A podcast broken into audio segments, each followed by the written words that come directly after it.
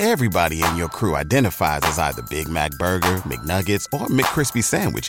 But you're the filet fish Sandwich all day. That crispy fish, that savory tartar sauce, that melty cheese, that pillowy bun. Yeah, you get it. Every time. And if you love the filet of fish, right now you can catch two of the classics you love for just $6. Limited time only. Price and participation may vary. Cannot be combined with any other offer. Single item at regular price. Ba da ba ba ba.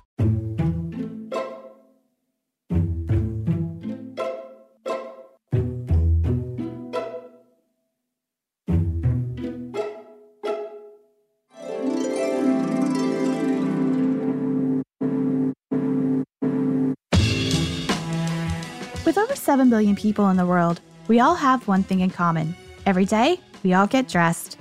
Welcome to Dressed, the History of Fashion, a podcast where we explore the who, what, when of why we wear. We are fashion historians and your hosts, Cassidy Zachary. And April Callahan.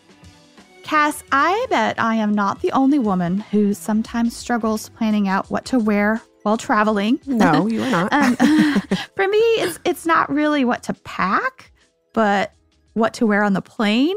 You know, you want to be comfortable, but you also want to be chic. Uh, I recently was appalled when I was on a flight and saw a young woman in her 20s wearing pajama pants and slippers on the airplane. And, and this was a domestic flight of a few hours. We're not talking like a 12 plus hour trip halfway around the world. I know. Or there's the people that take their shoes off mid flight. You always have at least one of those in your vicinity. I mean, it's Yep. the 21st century and dress codes have relaxed a lot. I mean, people wear jeans to the opera. Although I feel like I remember hearing last year that an airline actually kicked someone off of its uh, flight for being improperly dressed. Did you hear about that? Yes, United Airlines banned two young girls from boarding a flight because they were wearing leggings. Ooh. Um, the girls and their father were traveling on a non revenue fare, AKA a buddy pass, which are basically like passes that airline employees can gift to their friends and relatives. But the company cited the dress code that non revenue passengers may not wear quote unquote form fitting pants as the reason for not letting the young girls on the plane. It's interesting. I mean, I guess all airlines have dress codes that they expect their employees and, by extension, friends and relatives of their employees to follow. But some are more fashion forward than others. I have to say, I had a very fashionable recent Delta flight experience. And not only were there movie and TV offerings that were chock full of fashion documentaries and shows about fashion, the flight attendants were dressed to the nines in their Zac Posen uniforms, and I was super impressed. I mean, this sort of designer airline collaboration is very rare these days. Yes, and uh, but but historically there have been quite a few of them. Emilio Pucci did um, the uniforms for Braniff in the 1960s, and also Cristobal Balenciaga designed the air hostesses uniforms for Air France in the 1960s. Ooh. So you know, in the days of yore, stepping onto an airplane was something special. You know, an occasion to dress up for. And in the first half of the 20th century, women passengers and flight attendants alike generally wore a jacket, skirt hats, gloves, and even heels for air travel. Which begs the question if women passengers and flight attendants were dressing up to take flight, what were their pilot counterparts wearing? So today, fashion historian Katharine Dorny joins us to discuss how the first female pilots, or aviatrixes, dealt with the intersection of fashion and flight. Welcome, Katharine. Welcome, Katharine. Thank you for joining us today on Dressed. Thank you so much for joining us today on Dressed. It's my pleasure. I'm so excited to be discussing this topic with you. Yeah. Um, before we get to our aviatrixes, or as in my mind, I've now renamed them ladyatrixes. um, can you give us a general sketch of the earliest days of flight? Who were the players, and when did this all take place? I love that new title. Um, so, while there were a lot of people who were trying to make some sort of a flying machine, in 1903, the Wright brothers created the first airplane, and the first flight lasts about 59 seconds in North Carolina. So, in those early days, flying was still rather precarious and even dangerous, resulting in many deaths. But by the 20s and 30s, it had become much um, safer and accessible, easier for everyone to kind of experience themselves. Yeah.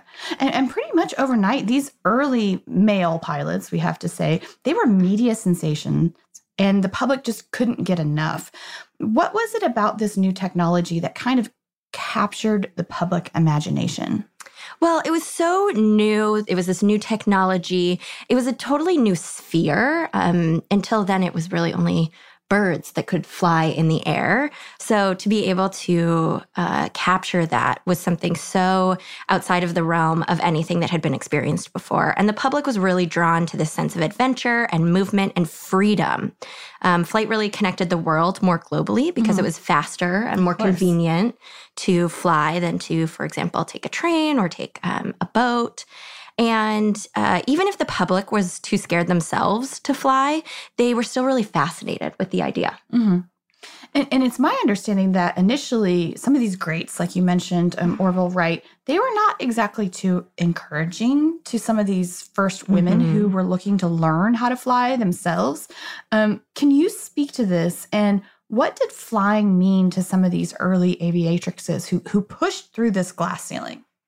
Yes. So when uh, a woman approached Orville Wright for lessons, he uh, actually refused and told her that women were too nervous to fly. I know, right? Uh, we're hysterical.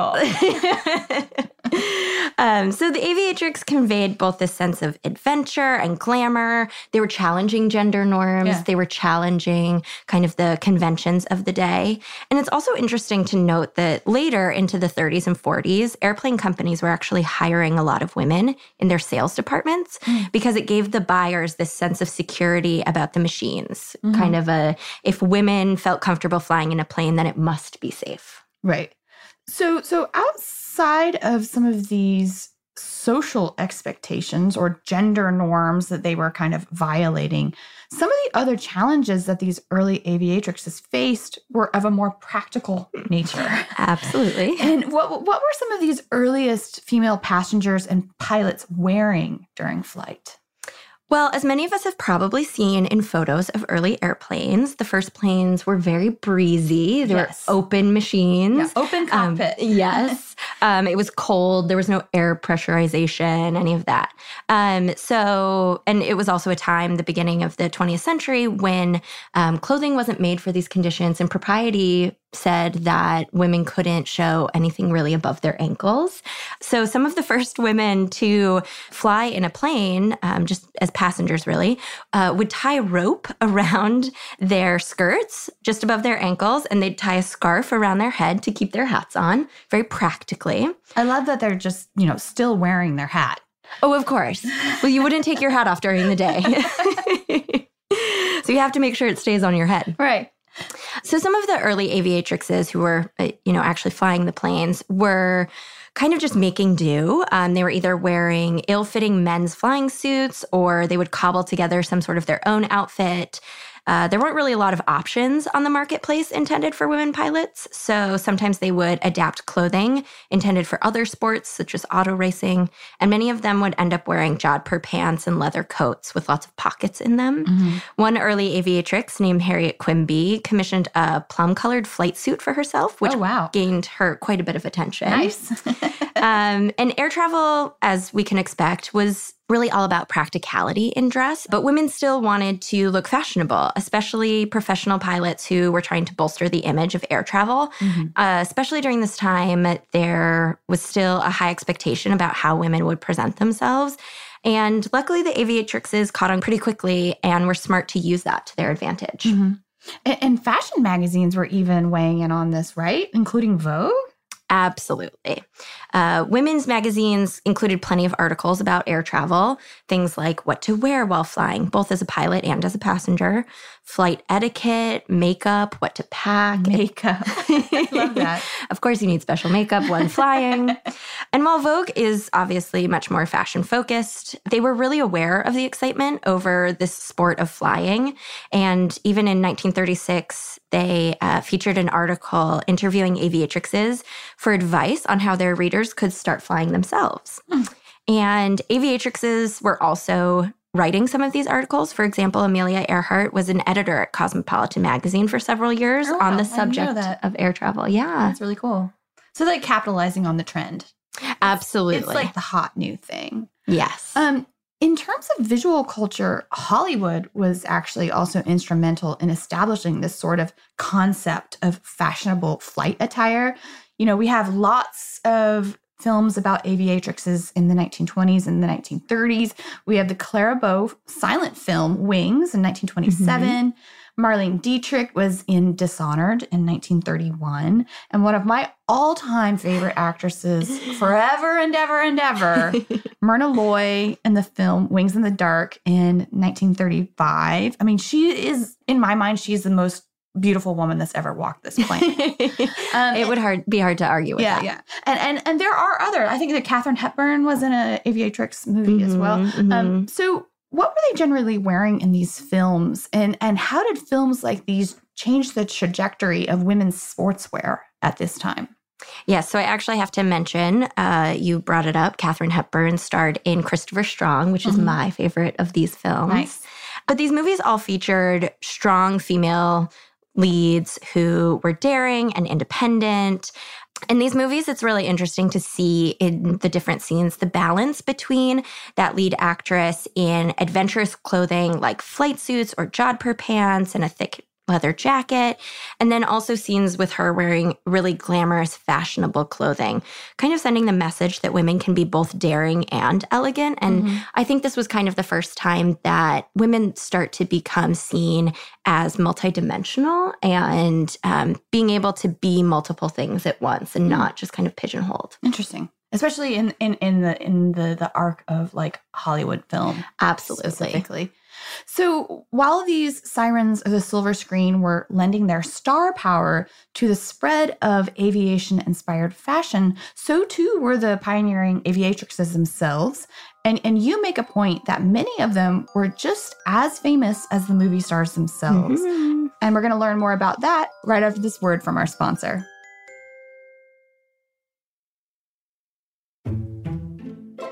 Welcome back. In your work, Katharine, on these early female pilots, you have focused on three of them specifically. The first one being Elinor Smith, and she was really fascinating. Can you tell us a little bit about her? She is. So, Elinor Smith took her first flight at six years old and really became consumed by flying after that. She was the youngest woman to receive a pilot's license from the FAA at the age of 16. Wow. And that license was signed by Orville Wright himself. So, I guess he did get over his bias uh, against women flying. And she was um, really a driving force in the acceptance of women pilots, along with some of the others. But she was the first woman to be featured on a Wheaties box. And she lived into her 90s. Actually, she lived quite a long life. And up until kind of those last years of her life, she even worked with like NASA. Wow. Um, so, really paving the way for kind of all sorts of travel yeah, as technology different evolved. sorts of aerospace mm-hmm. exploration. Mm-hmm. Um, she was nicknamed the Flying Flapper. What was her relationship with fashion and how did it fit into her public mm. persona? So this is one of my favorite stories, which is how she got that that title. In the fall of 1928, after a man um, attempted and failed, Smith decided that she wanted to try and fly down the East River of Manhattan and fly under each of the four bridges that oh cross gosh. that river, which now probably doesn't seem as daring, but at the time, um, the precision of airplanes was not the same as it was today. So it actually was uh, a little bit dangerous. But despite the windy day, she was successful in um, this attempt. And she had only received her license a few weeks before this. So she really could have been suspended for the stunt. So she was 16. She, she was, yes. but luckily, she wasn't suspended. Um, she, uh, the mayor of New York, intervened, and luckily, she just had a, a 10 day grounding. So she, Smith was not exactly what we would probably call fashionable. She didn't care too much about clothing further than it was functional for her in flight but she really did fit the idea of a flapper, which I hope your listeners will recall from your episode several weeks ago. Yes, if you haven't, go back and listen to it. Definitely do. Uh, she was young, she was ambitious, she was breaking with the norms of the generation before her. So she really embodied that idea mm-hmm. of the flapper. She was asked by several brands to model for their print advertisements. She went on to be the aviation editor of Liberty magazine, and she had a weekly radio show with NBC. Wow. So she she was not the only aviatrix to be courted by brands, including fashion brands or the press, um, for celebrity endorsements. There, there, there were others. Can you speak to this a little more? Well, designers were really inspired by air travel and flight at this point, and they were inspired by the idea of this daring woman who was actually flying. She was the epitome of the modern woman. And aviatrixes um, would be asked to perhaps design a dress for a clothing maker, um, market that dress, clothes that could be both functional and properly feminine. Aviatrixes would be spokespeople for different brands or styles. Um, one aviatrix, Ruth Elders, attempted to recreate Charles Lindbergh's transatlantic flight, uh, wearing an outfit designed by the haute couture designer Jean Patou. Nice. Jodhpurs, a long sleeve button down shirt, striped socks, and a scarf around her head. So, again, um, understanding this idea that um, these aviatrixes wanted to be fashionable in order to be mm-hmm. taken seriously. And it wasn't just in fashion that uh, designers were inspired by air travel. It was used to sell all sorts of items. Perfumes at the time uh, alluded to flight. One was called Night Flight, another called En Avion. Um, and famous aviatrixes were used as spokeswomen for nearly every kind of product on the market. You even found an advertisement in Vogue for all of these aviatrixes advertising uh, nail polish, yes. different colors for yes. each one. Yes, yes, yes. I'd like to turn our attention now to perhaps the most famous of the aviatrixes. I'm talking about Amelia Earhart, of course. How did she begin flying, and what were some of her specific accomplishments? So Earhart actually started as more of a hobbyist. Um, she was a social worker by trade um, who liked to fly, but it wasn't her profession at first. And then in 1928, she was asked to be um, to be the first woman on a flight across the Atlantic Ocean. She didn't actually fly the plane at all during that trip. She was just a passion, passenger and kept the flight log. But regardless, it catapulted her into instant fame. Um, during her rather short career, she set dozens of records, but she also worked really hard for the collective acceptance of women flying, encouraging more women to get their licenses, setting up an organization for aviatrixes called the 99. It brought together all sorts of um, women from across the United States and even the world nice. um, in order to advance these women being accepted. Mm-hmm. This was like a professional organization. Yes. Basically. We are going to take another short sponsor break, but when we come back, you mentioned these super long flights, and I have a burning curiosity. How are these ladies going to bathroom on these flights? More on this in a moment. Dress listeners, we often refer to ourselves on the show as dress detectives. But what if we told you that you could travel back in time and solve your own fashionable mysteries? Because you can by joining us in playing June's Journey. And April, I can't tell you how much fun I've had playing June's Journey. It's this hidden object mystery game with a captivating detective story. It takes you back to the glamour and intrigue of the 1920s with this diverse cast of characters. And basically, each new scene takes you further into the story of a thrilling murder mystery that sets the main protagonist, June Parker, on a quest to solve the murder of her sister and uncover her family's many secrets. You will sleuth with June in the antique parlors of New York, the chic sidewalks of Paris, and you can even build your own luxury island estate where you get to decorate and plant decadent gardens. And there's also a chat and challenge feature where you can play alongside friends. So join us, dress listeners, in putting on your detective hats and escape to a bygone age of mystery, danger, and romance. Discover your inner detective when you download June's Journey for free today on iOS and Android. Cass, as you know, we are going to be expanding our fashion history travel offerings this year. Mm-hmm. So you better bet that I'm going to be brushing up on my language skills with Rosetta Stone. With more than 25 languages offered, including Spanish, French, Italian, German, Korean, Chinese, Japanese, Dutch, Arabic, Polish, and so many more, that world out there is practically at the tip of your tongue.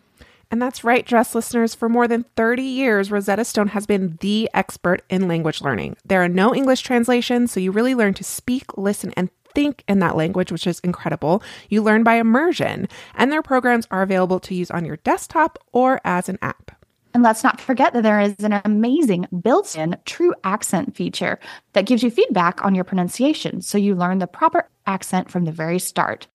For a limited time, dress listeners, you can get Rosetta Stone's lifetime membership for 50% off by visiting rosettastone.com forward slash today. That's 50% off unlimited access to 25 language courses for the rest of your life. Redeem your 50% off at rosettastone.com forward slash today.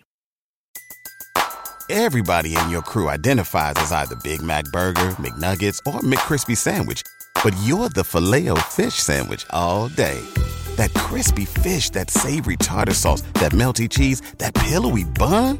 Yeah, you get it every time. And if you love the filet of fish, right now you can catch two of the classics you love for just $6. Limited time only. Price and participation may vary. Cannot be combined with any other offer. Single item at regular price. Ba da ba ba ba. One of the things that struck me most when I was doing some research for this interview is that it was remarked upon that when emerging from the plane, a lot of these women who had been, you know, doing these long haul flights, that they reeked of urine, which is something that I had never really given thought to before. But of course, you know, how are they dealing with this issue um, of these types of bodily functions while they're in, in their air? And, and, and like, what was that relationship to their clothing? Well, yes, as you can imagine, airplanes in the 20s and 30s didn't have the fancy bathrooms that they do now. And many of these flights were long. That first uh, transatlantic flight that Earhart took was almost 21 hours. Wow. So um, they had to deal with this in a variety of ways. Obviously, the men could more much more easily um, relieve themselves in a jar or of some sort. Mm-hmm. Women not so easily, um, and these spaces were really small, um, so it didn't give them a lot to of of space to move around. Um, air sickness was also an Oh. issue. Um, again, with with no pressurization. So some women did, um, especially were drawn to the back flap in a flying suit Interesting. uh, that could be taken down so that they were able to relieve themselves. But there still wasn't a lot of space for that to happen. Yeah, yeah. Ugh. Well, all of this would make a um, change of clothes sooner rather than later critical, I imagine. Mhm, mhm. But it is my understanding that on some of Amelia's earliest flights, she didn't even carry a change of clothes because she didn't want to add additional weight to the plane. And instead, she borrowed outfits from women on the other end of her destination. And, and because of this, sometimes the media remarked on her ill fitting clothes. Uh, you know, what was the media critique of Amelia's early style, and how did this affect her development in using fashion to court press attention? Because she eventually really did. Absolutely. As you mentioned, weight was a major concern on these flights. The lighter the plane, the faster it could go. So um, Earhart usually didn't bring an entire suitcase. Um, on that first flight she took, she just had a hairbrush, I believe, um, and the clothes she was wearing. So she did uh, land in England, and luckily uh, there was someone there who had some clothes for her that she could change into. And um, again, because she became so instantly famous, a lot of stores and brands there uh, gave her clothes Oh, to nice. wear. But again, yes, they were ill fitting because she just needed them right then and they couldn't be tailored to her. And as we've been mentioning, you know, there was still sexism in this that women needed to look a certain way to be taken seriously. So, especially after that uh, transatlantic fight that she was the first woman on, she um, was critiqued by the media for having disheveled hair. Um, But she had her hairbrush. still, after 21 hours of Yeah, flight, yeah, yeah. your hair's not going to be like on point. I don't I don't want to see a photo of myself after I get off the plane Absolutely when I fly not. to Asia sometimes. No. So at this point in her career, she was not very concerned with fashion or her appearance, but she quickly learned that by dressing well, she could be taken more seriously. Um, as sexist as that is, again, Charles Lindbergh was never criticized for his hair after a long Right. flight. Um, and it really did work. In 1935, the uh, Fashion Designers of America voted Earhart one of the best dressed women. Oh wow. That's amazing. I I only recently learned of the fact that she had her own fashion line. Can you tell us about this? She did. So in 1934, um, Amelia Earhart started her own fashion line called Amelia Earhart Fashion, appropriately. Um, she was really hoping that it could be used to fund her flying. Um, she didn't grow up incredibly wealthy. And so she really uh, had to fund herself um, Mm. in flying. So Earhart uh, was not really into shopping. She um, didn't enjoy it and she hated ruffles, anything too frivolous. So she hoped that by creating this line, she would also um, create something that would embody the idea of kind of sportswear. Mhm. Um, so her line included 25 outfits to be sold at medium prices. Many of the fashions, such as a windbreaker and a leather trench coat, for example, mimicked her flying clothes. And they were made from a lot of um, emerging textiles, new innovations that uh, had more of a sportswear feel. Mhm. And she first was de- she was kind of the first designer to market separates so that a woman could um, buy a suit in different sizes she could buy the jacket and the skirt in Oh, different sizes and therefore it would not need as much tailoring which would uh, help with the cost Mhm. um, let's just remember that 1934 is still the depression Right. Right. and then her line really had these special touches of something characteristic of aviation, such as a parachute cord, um, as a tie or a belt, a ball bearing belt buckle. Um, there's that. there's one dress that has kind of like airplane wheels in, as a pattern on it. Mhm. Um, the Henry Ford Museum has um, one of her the hats from this collection that has a zipper across the top with a little airplane airplane propeller pull. It's very cute. Um, so it's interesting because these clothes were actually offered at one department store in each city, and they were created in these um, special Amelia Earhart shops. So like Uh, little pop up shops. Yeah, kinda. little pop ups. And it was kind of the first time that that had ever been done. Um, and then the label in each garment featured Earhart's signature Mhm. in black with a thin red line streaking through it with a little red plane soaring into the corner. Ah. Um, so it really was capitalizing on her name notoriety. Mhm. Unfortunately, because it was the height of the Depression, the collection only lasted one season, wasn't super successful. But she also did license her name to a lot of other products, uh, including luggage, which was sold until the 1990s, even. Wow. Wow. That's that's incredible. Mhm. Who knew? I learn things making this show every week. um, I'm guessing that our listeners are going to be less familiar with our next pioneering female pilot. But Katharine, will you tell us a little bit about Amy Johnson and and why she was or is important? Amy Johnson was a British aviatrix. She was the first woman to complete a solo flight from England to Australia in 1930. That's a long flight. very long flight. There were stops along the way, Okay, but she she was the first person to to take that journey, um, or the first woman, excuse me. She went on to set many more long distance records. Mhm. Uh, so after Earhart was criticized for her disheveled hair, uh, Johnson made an extra effort to be sure her hair was always perfect when disembarking from the cockpit. And she had this short hairstyle that became known as the Amy Johnson wave in Australia and was highly requested across the country after her famous flight. um, Johnson actually was quite fashionable and she did care a lot about how she looked, but she also did need her flight clothes to be functional. Um, because she was setting distance records, she wasn't as concerned with her flight time and therefore wasn't as concerned with making her plane as light as possible. Hmm. So she always brought her full makeup kit with her. Uh, sometimes after a long flight, she would even land several miles before her final mark in order to fix herself up so that when she landed in front of the media, she would look her best. I love that. That's amazing. Mhm. Um, she had a rather unique style, and she actually had a direct connection to haute couture. Would you enlighten us about that? So she was actually good friends with Elsa Schiaparelli, who designed a collection for her. And um, they kind of had a little media day taking photos of her in this collection. Uh, it would include tailored suits in navy, black, and white. White was actually a really popular color in aviation at the time, as it furthered the idea that air travel was clean and luxurious. Modern, very, very modern. Yes. Right, right. And then it also had uh, blouses in these bold artistic prints, which Schiaparelli is also known for, of course.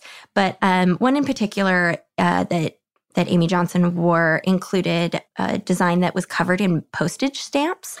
um, and the Met actually has a version of it in its collection. But um, the postage stamp obviously directly connects to travel and this idea of movement. And Schiaparelli was really inspired by Amy Johnson and flight in general um, and created this uh, portable, lightweight outfits that it, Johnson could really easily take with her in her cockpit. Yeah, and it's like you know we think of like travel capsule wardrobes yes. now as being something that's like you know pretty much run of the mill, but at that time this was something new. Really. Absolutely. And and, and um, Johnson's end, much like Earhart's, was rather tragic. When and how did Amy Johnson die? So Johnson was part of the Air Transport Auxiliary during World War II. This was a British civilian organization that helped the military by ferrying airplanes that had been repaired back to the battlefields. Hmm. And during a flight in 1941, she was thrown off course by bad weather and ran out of fuel. So she bailed out of her plane and landed in the North Sea right near the River Thames. And she died, although her body was never recovered. Hmm. Oh. So in many ways, these women women were presented or even mythologized in the press as heroines. You know, you mentioned that the organization that Johnson was flying for was a civilian one. Mm-hmm. So she wasn't actually technically part of the of, of the military, but she was working on part of the war effort. You know, what what role does this archetype of adventurous play in in crafting ideals of what it meant to be a newly minted modern woman? Well, we definitely have to remember that the 19th Amendment, which gave some women the right to vote for the first time, was passed in 1919. That's not much before this kind of time period we're talking about. Yeah. So many women were enjoying this new sense of freedom, um, and flight was really parallel to that feeling of freedom. Um, it was really this idea that the woman had control over her life, that she could go where she wanted to go, she could do where she, what she wanted to do. Mm-hmm. And fashion designers were really grasping onto that idea as well. Many of the big designers at this time, like Schiaparelli, as we mentioned, Chanel, Lanvin, Poiret, Patou, they were all designing for this modern woman, emphasizing the idea of movement that's newly possible during this time, both um, physically at the you know body level, but also um, internationally. Mm-hmm. Yep. Well, that does it for us today, dress listeners. Katharine, thank you so much for joining us to speak about these badass babes and their relationship between fashion and flight. Thank you so much. I hope that yes. your listeners enjoy it. Thank you. Thank you, Katharine. April, it is a sad fact that many of these pioneering aviatrixes met an untimely death in their pursuit of flight, but I guess at least there's comfort in the fact that they perish doing what they love. I mean, for many of them, flight meant freedom, not only in the literal sense of travel, but also the license to really challenge established sexist ideologies on the limits of women's mental and physical stamina.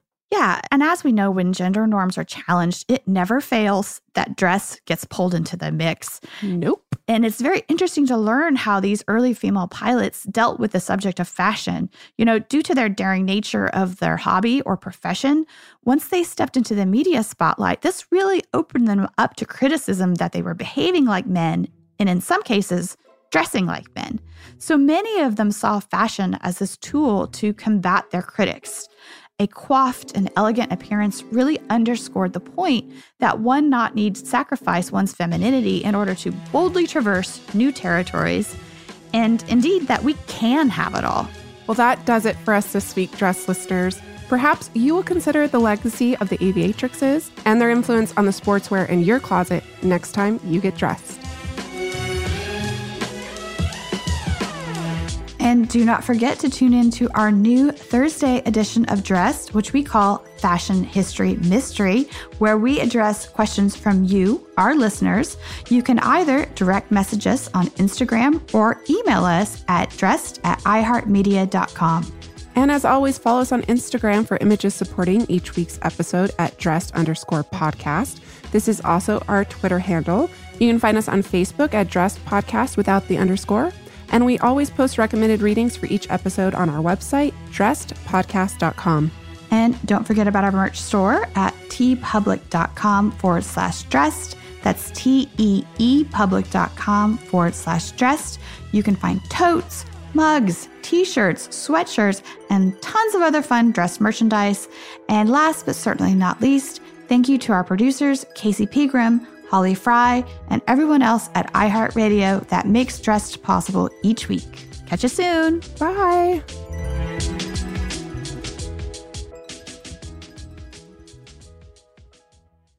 When everyone's on the same page, getting things done at work is easy. No matter what you do or what industry you're in, how you communicate is key. Everything you type is equally important to collaboration, and Grammarly can help. Think of it as your AI writing partner, empowering you to communicate effectively and efficiently so you can make a bigger impact in the workplace. 96% of Grammarly users say it helps them craft more impactful writing.